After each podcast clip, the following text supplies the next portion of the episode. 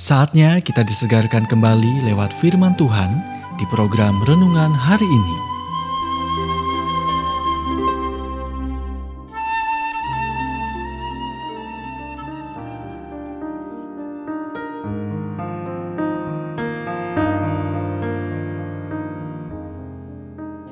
Renungan hari ini berjudul Alkitab dan Kesehatan Anda, bagian yang kedua.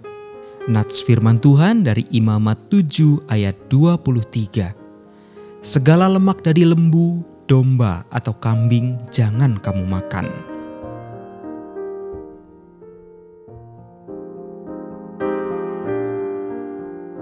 Tuhan memperingatkan umatnya tentang bahaya yang terkait dengan lemak hewani. Jika Anda kecanduan makanan yang digoreng atau berlemak, bacalah ayat Alkitab ini. Katakanlah kepada orang Israel, segala lemak dari lembu, domba, ataupun kambing janganlah kamu makan. Lemak bangkai atau lemak binatang yang mati diterkam boleh dipergunakan untuk segala keperluan, tetapi jangan sekali-kali kamu memakannya. Imamat 7 ayat 23 sampai 24.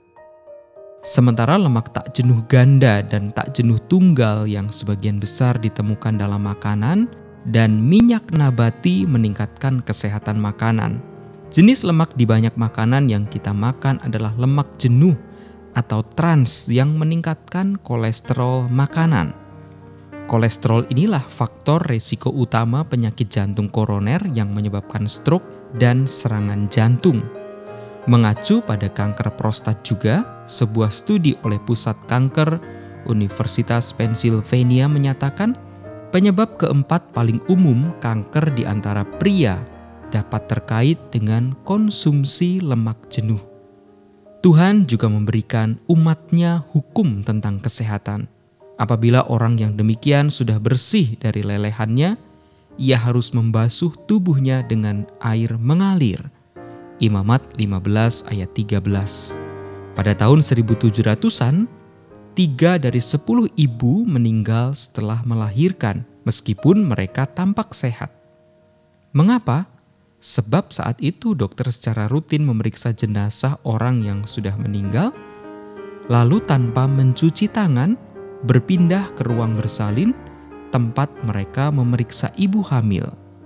Penyakit mikroskopis tidak dikenal hingga tahun 1845 ketika Ignaz Semmelweis, seorang dokter Yahudi Austria yang dijuluki penyelamat para ibu, memperkenalkan cuci tangan di air mengalir dengan larutan kapur terklorinasi dan angka kematian akibat demam nifas turun drastis.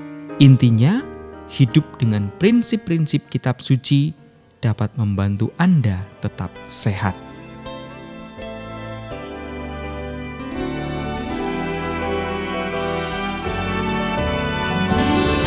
Anda baru saja mendengarkan renungan hari ini.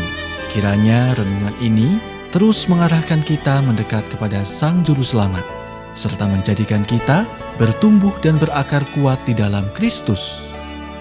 Bila Anda diberkati, berikan kesaksian Anda melalui WhatsApp di 0817 222 959 atau jika Anda ingin memiliki buku renungan hari ini, Anda bisa dapatkan di Radio Suara Gerasi FM, Jalan Setiabudi 31 Cirebon.